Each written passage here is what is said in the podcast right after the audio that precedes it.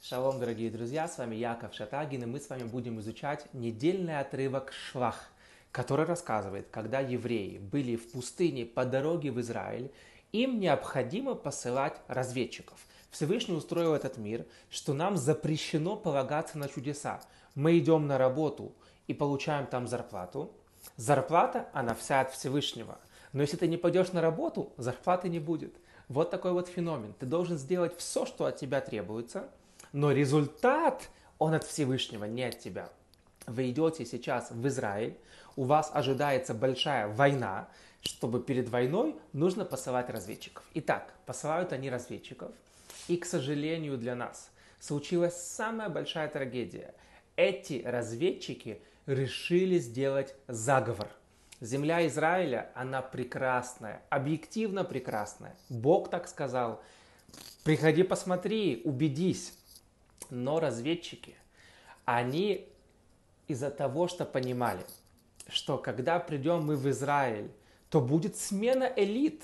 И сейчас эти разведчики, которые главные раввины своих княжеств, каждого колена, они могут все потерять. И раввинов могут в Израиле поменять. Поэтому разведчики приняли для себя решение искать негатив, искать проблемы в Израиле, чтобы убедить всех туда не идти огромная катастрофа. Вот мы уже были два шага до Израиля, два шага до вечного храма. Ну приходите, живите, Бог с вами. Но они сделали огромный грех.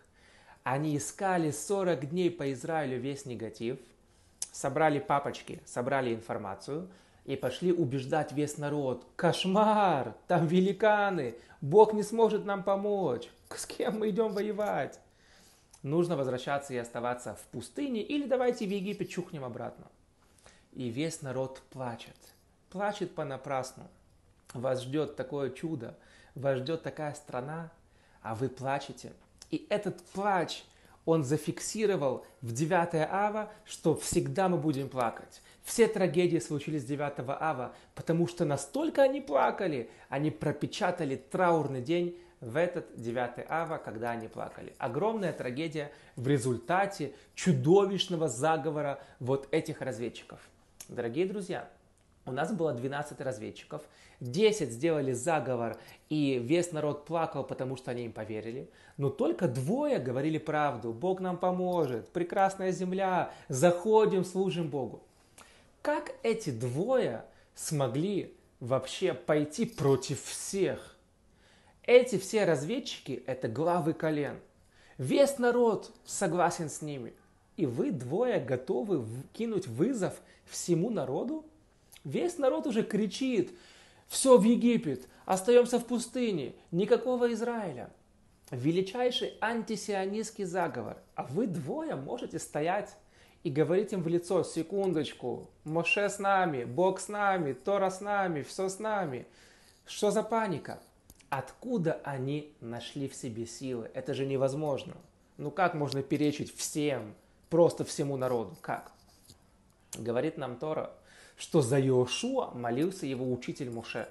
Он добавил ему и, э, букву в имя, и он за него молился Всевышний, спаси его от заговора разведчиков.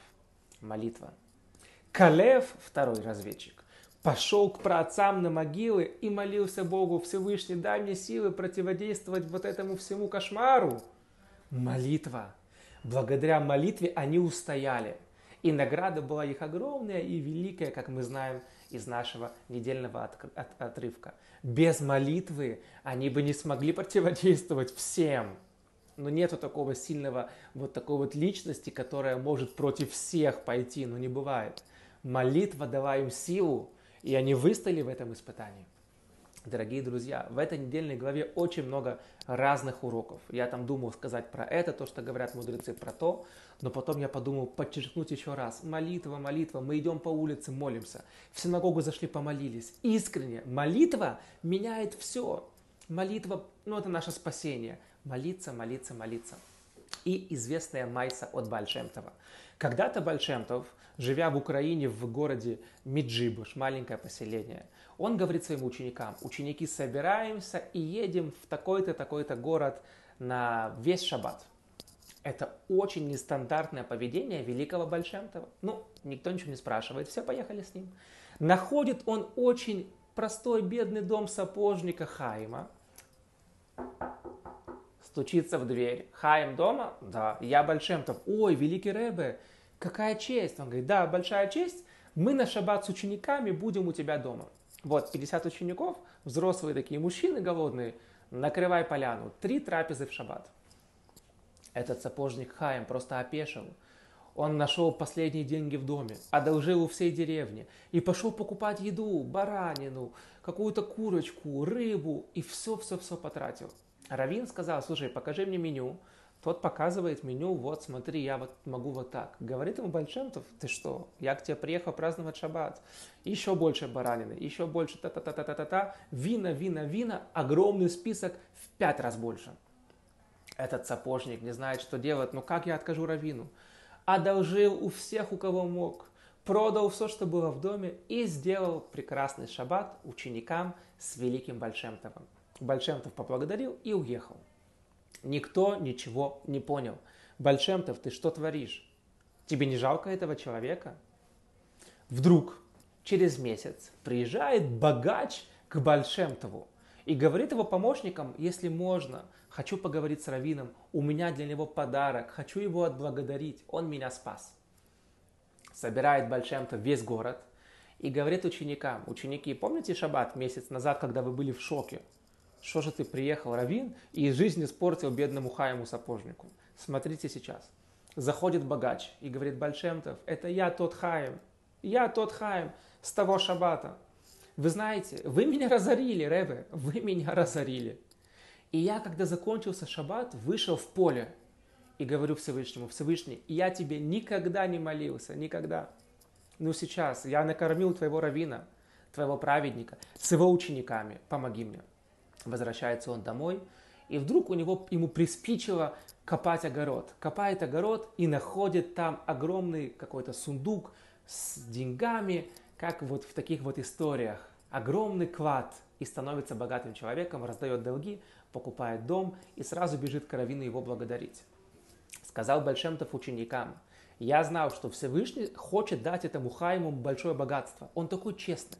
Он такой порядочный, он никого не обманывает, и ему полагается большая-большая награда. Но что можно сделать? Хаим не молится, он не хочет просить у Бога ни о чем. Приезжает Большемтов и просто вот устроил вот то, что он устроил, чтобы Хайма заставить, вынудить, ну помолись ты Богу, и все будет хорошо. Без молитвы ничего не происходит.